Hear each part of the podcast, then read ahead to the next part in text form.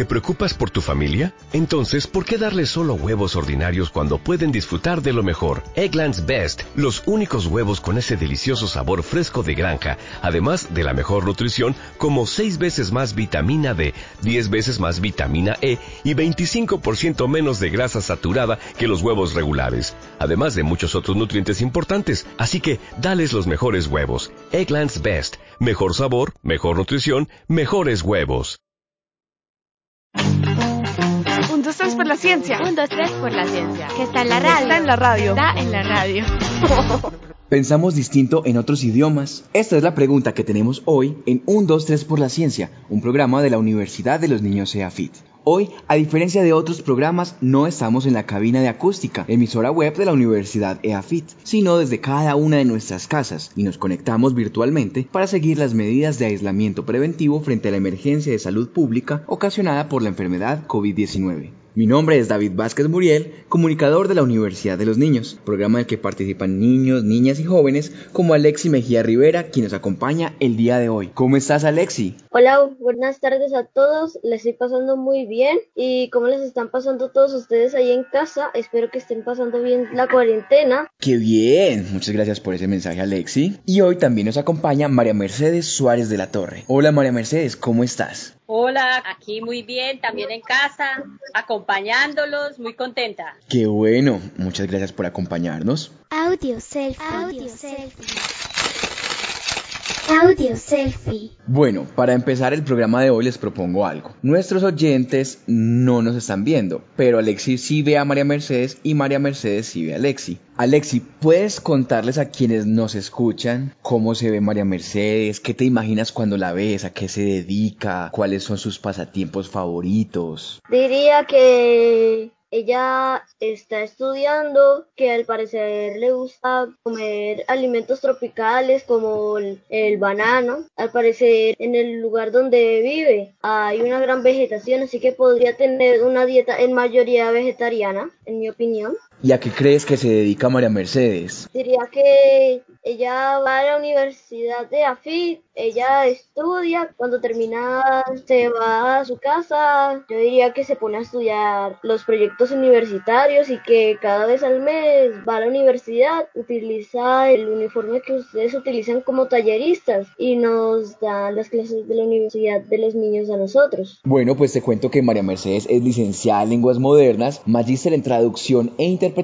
y doctora en lingüística aplicada. Actualmente María Mercedes coordina el doctorado en ciencias cognitivas de la Universidad Autónoma de Manizales. Entonces, como puedes ver, a María Mercedes les gusta mucho todo lo que tiene que ver con el lenguaje, los idiomas y el cerebro y lo que sucede dentro de él. ¿Cómo te parece? Me gusta. ¿A ti te gustan los idiomas? Sí, técnicamente cuando yo tenía Duolingo, yo ya estaba practicando inglés y ya iba bien lejísimos. También estaba aprendiendo portugués, mi hermano está aprendiendo chino. Uy, qué montón de idiomas. Esta primera sección del programa es para que nos conozcamos. Yo me imagino que ustedes tienen redes sociales. En Facebook, a cada publicación, los usuarios pueden reaccionar de diferentes maneras. Uno le da clic y está la reacción. Me encanta, me enoja, me entristece. Hay diferentes emociones con las cuales uno puede reaccionar. Los voy a invitar a que me cuenten ustedes en la vida cómo reaccionan de las siguientes maneras. Por ejemplo, me encanta. Yo voy a decir, a mí me encanta el clima de hoy, este sol que está haciendo en Medellín. María Mercedes, ¿a ti qué te encanta? Hoy le daría, me encanta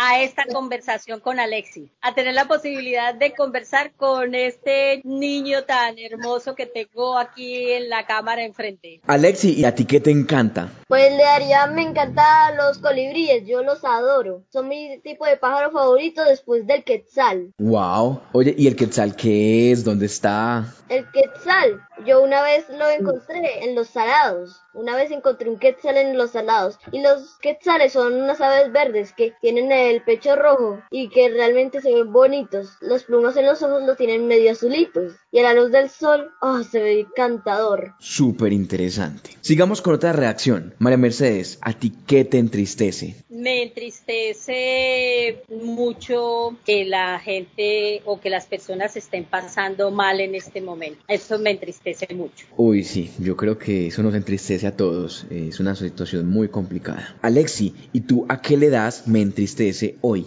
Pues me entristece exactamente lo mismo, que hay gente que está pasando hambre, que hay personas que no tienen alimento y hay personas que han puesto el trapo rojo y ni siquiera les llega el alimento. Bueno, ahora pasemos al enojo. María Mercedes, ¿a ti qué te enoja? Yo difícilmente me enojo por algo. Eh, no me gusta. Es una emoción o sensación que no me gusta tener. Pero si de pronto algo me puede enojar, sería cuestiones injustas. Me enoja entonces de pronto la injusticia, que se cometa alguna injusticia. Alexi, ¿y a ti qué te enoja? Igualmente a mí también me enojan las injusticias, especialmente las injusticias del gobierno.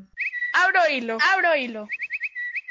Abro hilo. María Mercedes, hoy nos convoca la pregunta ¿Pensamos distinto en otros idiomas? ¿Qué dirías tú a esa pregunta? Bueno, Alexi, te quiero contar que como yo soy profesora de idiomas, entonces, también he estudiado esa parte de los idiomas en relación con el pensamiento, con el cerebro, ¿cierto? Hay quienes piensan, hay personas que piensan que nosotros tenemos un pensamiento según el idioma que hayamos aprendido. Por ejemplo, si tú hablas español, entonces tu pensamiento está organizado de una manera. Si una persona habla inglés, entonces ese pensamiento está organizado de otra manera. Eso tuvo mucha acogida en un momento dado, pero a medida que hemos ido pasando con investigaciones y todo, nos hemos dado cuenta que no es del todo así, sino que uno tiene experiencias con las lenguas. Por ejemplo, me imagino que tú sabes español y que tienes conocimientos de inglés. Entonces uno podría decir que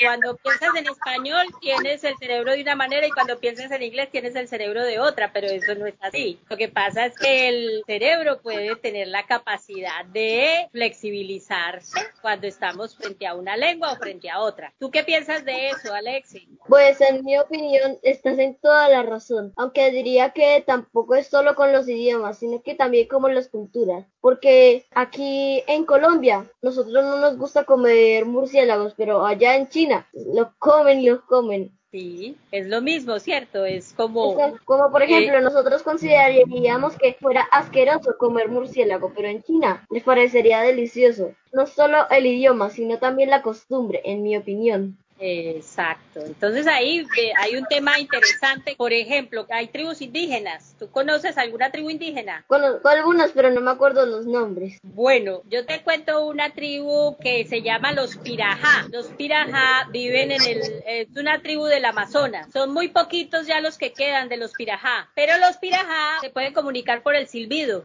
Se comunican con el silbido. Cuando silban están hablando. Entonces lo que se encontró con esos Pirajá, por ejemplo, no tienen no tienen números. Ellos tienen una forma de, de, contar distinta. Y ahí nos dimos cuenta, por ejemplo, con esta tribu que se estudió durante muchos años, nos dimos cuenta que nosotros todos tenemos distintas formas de comunicarnos pero eso no nos hace a unos más distintos de otros. Entonces, la lengua puede en determinado momento tener una incidencia sobre nuestra estructuración cerebral o esquemas, pero no tiene incidencia frente a la parte de inteligencia y todo eso no. Eso quiere decir que todos somos iguales inteligentes, hablemos la lengua que sea. ¿Qué te parece eso? Eso de los pirajá, yo ni siquiera sabía que silbaban. Y también conozco otra en el que hablan con sonidos vocales con la garganta, con la lengua, con silbidos y otras cosas. Y las vocales en su idioma son nada más el símbolo de exclamación cerrándolo y el símbolo de numeral. Ay, qué bien, mira, yo tampoco conocía ese. Entonces, lo que queremos ver aquí es que nosotros tenemos una estructura en el cerebro, lo estructural, pero eso puede irse modificando. Y a medida que aprendemos otros idiomas, eso se amplía. ¿Queda claro, Alexi? Sí, todo claro.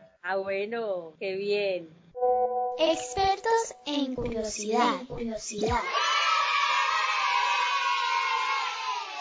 Esta sección se llama Expertos en Curiosidad. En esta sección recibimos preguntas de niños y niñas participantes de la Universidad de los Niños SEAFIT. Entonces vamos a escuchar la primera de ellas. Buenos días, mi nombre es Joaquín García y quiero preguntar cómo el cerebro puede almacenar más de un idioma al mismo tiempo. Listo, Joaquín. Imagínate la capacidad cerebral que tenemos los seres humanos. Tenemos una capacidad cerebral impresionante. Es decir, mira, la idea que hay detrás es que nosotros todos tenemos una posibilidad. Hay algunos científicos que dicen que tenemos unas cuestiones que son innatas y por eso tenemos esa facilidad para poder aprender distintos idiomas y que tenemos una gramática que es universal y que nos va ayudando. Hay algunos científicos que dicen eso otros científicos opinan que nosotros vamos teniendo las posibilidades de ir organizando ese cerebro y lo último que se ha visto científicamente es que si es verdad que tenemos la posibilidad no solamente a un lado del cerebro, sino a ambos lados del cerebro de ir organizando toda la información que tenemos en distintos idiomas, todo, todo lo que recibimos. Entonces, el cerebro tiene una cuestioncita que se llama plasticidad cerebral y esa plasticidad cerebral y la flexibilidad cognitiva permite que nosotros podamos ir almacenando muchas, muchas lenguas en nuestro cerebrito. Y claro, algunas lenguas que comparten muchas cosas, entonces eso se le hace también más fácil al cerebro para almacenar, para tener allí esa información en una memoria que vamos eh, teniendo de largo plazo y una memoria que es también de corto plazo, una memoria de trabajo. ¿Qué te parece a ti, Alexi? En mi opinión, eso es totalmente cierto. Pero el cerebro también tiene otras formas de aguantar la memoria, como por ejemplo, si uno utiliza ejercicios para refrescar la memoria, como por ejemplo cuando uno se le olvida algo que alguien le ayude para recordarle muchísimas veces, el sistema de la memoria también funciona por algo que tenemos en nuestro cerebro llamadas neuronas. Muy bien, qué bien, Alexi. Alexi, ¿te quedó claro que era entonces la plasticidad cerebral? Sí.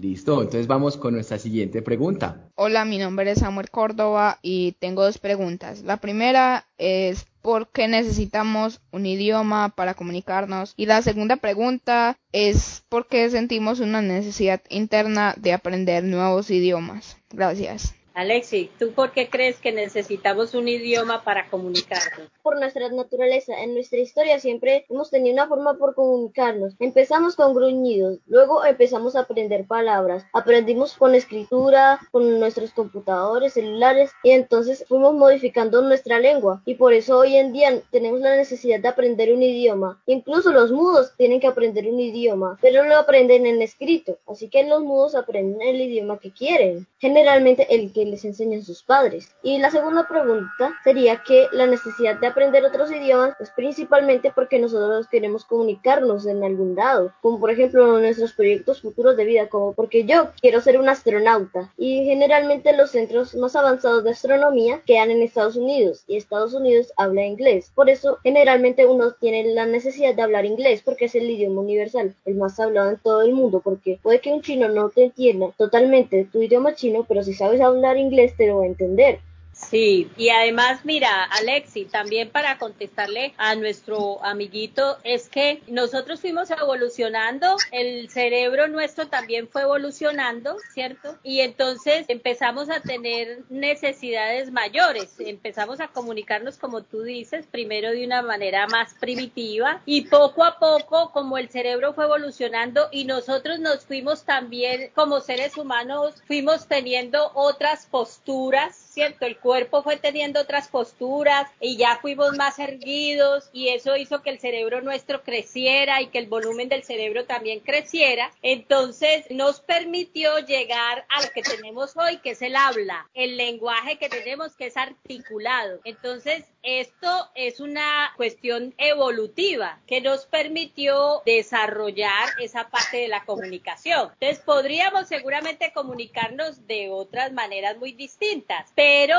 al tener esa posibilidad de hablar, de articular, de tener sonidos, por eso nosotros tenemos la opción de tener un idioma, ¿cierto? Un idioma, una lengua con la cual nos comunicamos. Y la segunda pregunta es porque claro, nosotros en esa comunicación, la comunicación es algo que se ha ido ampliando, es un concepto que se ha ido ampliando y gracias a eso pues podemos tener la opción de aprender distintos idiomas para comunicarnos con otras culturas. Como tú dices, si tú quieres ser astronauta, entonces podemos ir a Estados Unidos y comunicarnos en la lengua que allí hablan y poder entonces hacer tus estudios como astronauta. Eso es muy importante, que la lengua, además de una necesidad, también es una cuestión de querer entender otras culturas. Eso es muy importante.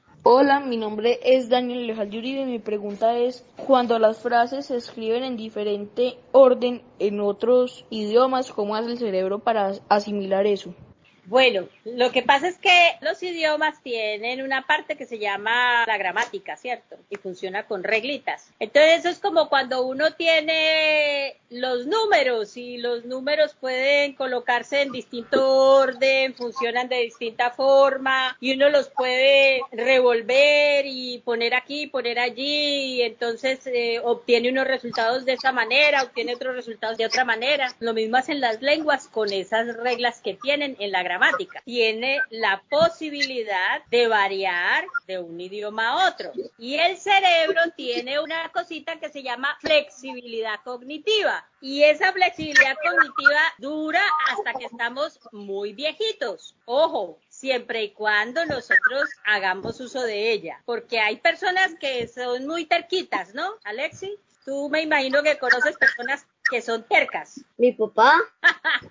que son terquitos, ¿cierto? Y que dicen, no, así no es, es así, es así. Entonces, esas personas les cuesta más, por ejemplo, aprender otro idioma, porque no les gustaría saber que los idiomas tienen esas cuestiones gramaticales y que en un momento dado tenemos que cambiar los órdenes para poder aprenderlos. Entonces, esa parte de flexibilidad cognitiva, esa parte de dejar de lado la terquedad, eso es lo bueno del cerebro. Entonces el cerebro necesita que seamos flexibles para poder aprender. También eso es muy común, de que las palabras sean al revés. Generalmente es muy común en el inglés, cuando aprendemos cosas básicas, como por ejemplo cuando aprendemos a decir frases con los colores o cuando aprendemos a hacer sumas y restas. Todos los órdenes pueden a veces cambiar, pero el significado en español lo entendemos. Es que si vamos aprendiendo bien el inglés y su traducción al español, el cerebro ya se va acostumbrando a que algunas palabras van al revés, pero en español van como nosotros le decimos. Eso se llama flexibilidad cognitiva. Esta pregunta me recordó esa estructura del alemán, que ellos no dicen, por ejemplo, yo mañana visitaré a mi mamá, sino que ellos dicen, yo a mi mamá mañana visitaré y mandan el verbo para el final de la oración. Claro. Bueno, vamos entonces con nuestra última pregunta en esta sección. Mi nombre es José Daniel Hernández Arrieta y mi pregunta es, uno, ¿cómo puede hacer para optimizar el aprendizaje de un nuevo idioma? Y uno, ¿cómo puede hacer para aprenderlo más rápidamente? ¿Tú qué crees, Alexi? Pues en mi opinión, lo mejor posible para aprender inglés rápido es empezar a aprender de una edad joven. Por ejemplo, cuando yo empecé a aprender inglés, yo empecé a aprender inglés antes de los tres años. Y cuando llegué a los tres años, ya me sabía todo el alfabeto en inglés. Y también sería el desarrollo cognitivo, incrementarlo para tener inglés más fluido. También hacer muchos ejercicios mentales y estudiar mucho cuando vas a la escuela. sí, señor, estudiar mucho. Ahí, esa es mi respuesta también. Hay que practicar, practicar, practicar. El aprendizaje se da mejor cuando hacemos práctica constante de lo que estamos aprendiendo. En los idiomas eso es muy válido. Hay que poner en práctica y hacer uso de la repetición y bueno, esto sirve mucho para mejorar una cuestión que tenemos en el cerebro que se llaman neurotransmisores. Los neurotransmisores nos sirven y cuando nosotros hacemos mucha repetición y mucha práctica de una misma cosa, los neurotransmisores nos ayudan a que ese aprendizaje se ve mejor. Y hay otra cuestión, Alexi, para que le contestemos a nuestro amigo, y es la parte del sueño. El sueño es muy importante para el cerebro y para el aprendizaje. Hay que dormir y hay que dormir muy bien y hay que tener muy buena higiene del sueño, porque cuando dormimos consolidamos el aprendizaje. Yo encontré algo que decía que uno aprende mejor en la noche y diría que eso es así porque en la noche nosotros nos acostumbramos a dormir y entonces cuando estamos así estudiando por la noche, entonces vamos alimentándonos más de información. A ver, tú tienes seguramente un horario de estudio no es que tengamos que estudiar de noche, sino que tenemos un horario de estudio y antes de ir a dormir es muy importante. Para dormir bien tenemos que desconectarnos de los celulares, de los computadores, de todo. Ojalá una hora antes o dos horas antes de ir a dormir. Logramos ese sueño y durante el sueño hay unas etapas y esas etapas nos ayudan al aprendizaje. Entonces, queremos aprender más rápido los idiomas, tenemos que dormir bien, por ejemplo, tener buenas fases del sueño y además toda esta práctica, la práctica, la práctica. Bien, ahora vamos para una sección que se llama pixelado. Pixelado. Pixelado. Cuando una imagen está pixelada es que no la entendemos bien, como que no está clara. En esta sección tenemos la oportunidad de hacer preguntas de eso que no hemos entendido o que entendimos a medias o para ampliar esa imagen que tenemos en este momento del cerebro, de los idiomas, del aprendizaje. Yo tengo una y es que es como, no sé si un mito, que habían dicho que, por ejemplo, que en alemán se presta más, por ejemplo, para temas como la filosofía, o como que hay idiomas que tienen personalidades, que dicen que el francés para el amor, que el alemán para la filosofía, como si fueran más fáciles para unas cosas que para otras. ¿Usted qué piensa, profe? No, yo... lo que pasa es que son lenguas que, que tienen como una historia, ¿cierto? Entonces, la historia, en medio de la historia y de la evolución que han tenido, se ubican en esas corrientes, ¿cierto? Claro, es que el francés es un idioma muy sonoro, entonces se le ha vinculado mucho con el amor, pero además porque es un idioma de la literatura, todos lo sabemos, ¿cierto? Grandes escritores. Entonces, eso hace que lo hayan vinculado mucho con el amor. Y los grandes pensadores nuestros pues tienen un origen alemán, austriaco, entonces, eso también hace que los vinculen con el alemán. Pero yo creo que, como tú dijiste, ese mito, ¿cierto? Es el mito que hay, pero todas las lenguas, imagínate el español o el español con la variante nuestra colombiana. Entonces sería el español del chiste, porque nosotros somos muy graciosos, ¿cierto? Entonces nos tendrían que vincular solamente a eso. Nos gusta jugar mucho con el idioma nuestro, a nosotros nos gusta jugar mucho. Entonces seríamos como, nos verían así, pero yo creo que esos son más mitos que otras cosas, pero no necesariamente porque el alemán sea pues el idioma de la filosofía, no. Yo creo que se puede filosofar en cualquier idioma. ¿Tú qué opinas, Alexi? Pues yo opino que tienen toda la razón, que técnicamente un mito es un mito. Mito es cosa fantástica, como superhéroe, eh, dioses, otras cosas así. Yo diría que nosotros sí seríamos así graciosos si fuera así que cada idioma fuera algo, que Francia es amor y esas cosas. Yo diría que seríamos graciosos y que Estados Unidos y China sería hablar de cosas científicas. ¿De casualidad tienes alguna pregunta para la profe? Porque yo tengo una más, pero si tú tienes una, va primero la tuya. No tengo preguntas. Yo la otra que tenía era que en WhatsApp y en las redes sociales muchas veces cobran fuerza unas palabras que llaman las palabras intraducibles y aparecen cada tanto vuelve uno a ver las mismas imágenes. Entonces que hablan de por ejemplo saudade en portugués dicen que eso expresa algo pues que no podemos como utilizar la misma palabra en español o en inglés para referirnos a esa misma profundidad de ese sentimiento. O en alemán hay una que es como la soledad de estar en un bosque como conceptos ya muy precisos en un idioma que pues dicen que son intraducibles. La intraducibilidad sí existe o, o qué a ver, ya sabes lo que voy a contestar, yo creo. No, la intraducibilidad no existe porque la traducción no es una cuestión de lenguas, es una cuestión de culturas. Entonces, cuando uno traduce, no traduce una lengua, traduce toda una cultura. Entonces, en cualquier cultura tú puedes encontrar una correspondencia. Lo que pasa es que no es una correspondencia exacta. Tú puedes hacer parafraseos, tú puedes encontrar muchos recursos que tiene el lenguaje para poder llegar a traducir, por ejemplo, saudade, ¿cierto? Entonces puedes hacer correspondencias más descriptivas, puedes ampliar el concepto en otro idioma para que se entienda mejor. Hay recursos, la lengua tiene muchos recursos y cada lengua tiene su recursividad para hacerlo. Entonces, esa parte de la intraducibilidad sería como pensar que la traducción es una cuestión de lenguas.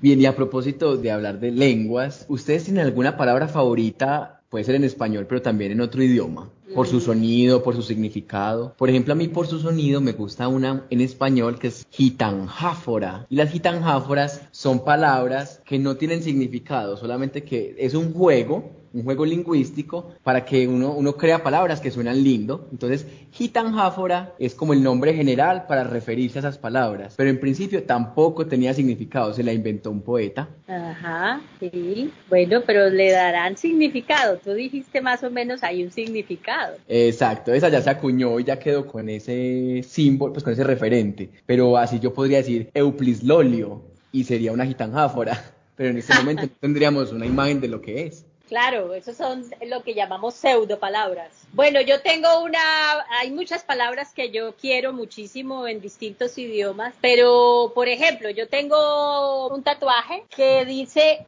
Yuluka y eso es una palabra de los indios Kogi. Los indios Kogi tienen esta palabra para expresar algo muy bonito, que es estar bien consigo mismo y con la naturaleza. Entonces, yo me tatué esta palabra porque es una de mis preferidas y por lo que significa. Alex, ¿tú te tatuarías alguna palabra? Nunca. A mí no me gustan los tatuajes. Los únicos tatuajes que me pondría serían tatuajes temporales, porque los tatuajes se los entierran más abajo de la superficie de la piel y eso hace que se quede para siempre. ¿Y hay alguna palabra que te genere cierta simpatía en inglés, en portugués, en español? Una palabra en inglés que técnicamente es algo entretenido, que funciona en, en un poco de idiomas. Si lo lees al frente, dice que es la palabra que voy a decir y si lo lees al revés, dice race car. Race car, ¿y qué significa race car? Carros de carreras. Ah, bueno. Vamos entonces a nuestra próxima sección, la última del programa, que se llama Dale compartir. Dale, compartir. Dale compartir. Este es un momento donde ustedes pueden recomendarle a quienes nos escuchan algún tipo de contenido, una serie, un libro, una película, eh, alguna acción, una actividad, un lugar, no sé. Eh, pues digamos que en este momento en la cuarentena es difícil recomendar un lugar porque no podemos salir de nuestras casas, pero algo de lo que podamos aprender o con lo que podamos entretenernos. María Mercedes, ¿se te ocurre algo? Sí, yo les hablé de los pirajá, entonces me gustaría recomendarles el documental que está disponible en YouTube, que pueden ver, se llama El Código de la Amazonía y es la historia de los pirajá y de toda la investigación que se ha hecho con ellos. Entonces yo se los recomiendo para que lo vean. ¿Pirajá se escribe con J? Con P-I-R-A-H-A, Pirajá. Listo. Ustedes ya saben quienes nos escuchan cómo encontrarlo en YouTube. Alexi, ¿tú has visto por estos días algún libro, alguna serie, algo que te haya gustado y quieras recomendarle a quienes nos escuchan? Bueno, algo que realmente me gustaría recomendar es una serie en Netflix que me encanta. Se llama Sonic X. Es una serie buenísima porque a mí me gusta mucho Sonic. ¿Y de qué trata? Sonic es un personaje que, que hace. Bueno, Sonic, Sonic es un erizo azul con super velocidad. Se trata de que en la serie, en su mundo, tras un accidente por las siete esmeraldas del caos, son transportados a nuestro mundo y que entonces por el momento voy que aparece un personaje nuevo que se llama Shadow o conocido en español como Sombra, que es una creación. Bueno, entonces tenemos dos recomendaciones. Una es un producto de no ficción, un documental sobre una tribu indígena amazónica, y la otra un producto que nos va a llevar a otros mundos imaginados. Llegamos hacia el final del programa. Muchísimas gracias Alexi, muchas gracias Mara Mercedes. Esperamos que hayan disfrutado tanto esta conversación como nosotros. Para quienes nos escuchan en nuestras redes sociales, estamos en Twitter, Facebook, YouTube, Instagram. Nos pueden encontrar como arroba uninoseafit. María Mercedes, gracias por aceptar esta invitación. Gracias a ti, muchas gracias por invitarme, Alexi, muchas gracias, me encantó conocerte. Te mando un beso, que acabes de pasar muy bien toda esta cuarentena, que te vayan muy bien las clases virtuales y bueno, espero saber de ti como astronauta, que cuando estés por allá en la luna me mandes un saludo, no te olvides de mí. Dale, yo me encargo si me logro acordar que hay veces que las cosas se me olvidan por solo unos cuantos segunditos, pero trataré, ¿ok? Eh, ok, tan bello. Espero que todos los que estén viéndonos aquí, espero que estén pasando bien esa cuarentena y que la pasen muy bien. Espero que pronto podamos salir de eso y que la pasemos muy bien todos. Así que me despido. Y así nos despedimos en este capítulo de 1, 2, 3 por la ciencia. Nos vemos en un próximo episodio. Chao. 1, 2, 3 por la ciencia. 1, 2, 3 por la ciencia. Que está en la radio. Está en la radio. Está en la radio. ¿Te preocupas por tu familia? Entonces, ¿por qué darles solo huevos ordinarios cuando pueden disfrutar de lo mejor? Eggland's Best, los únicos huevos con ese delicioso sabor fresco de granja, además de la mejor nutrición, como 6 veces más vitamina D, 10 veces más vitamina E y 25% menos de grasa saturada que los huevos regulares, además de muchos otros nutrientes importantes. Así que, dales los mejores huevos. Eggland's Best, mejor sabor, mejor nutrición, mejores huevos.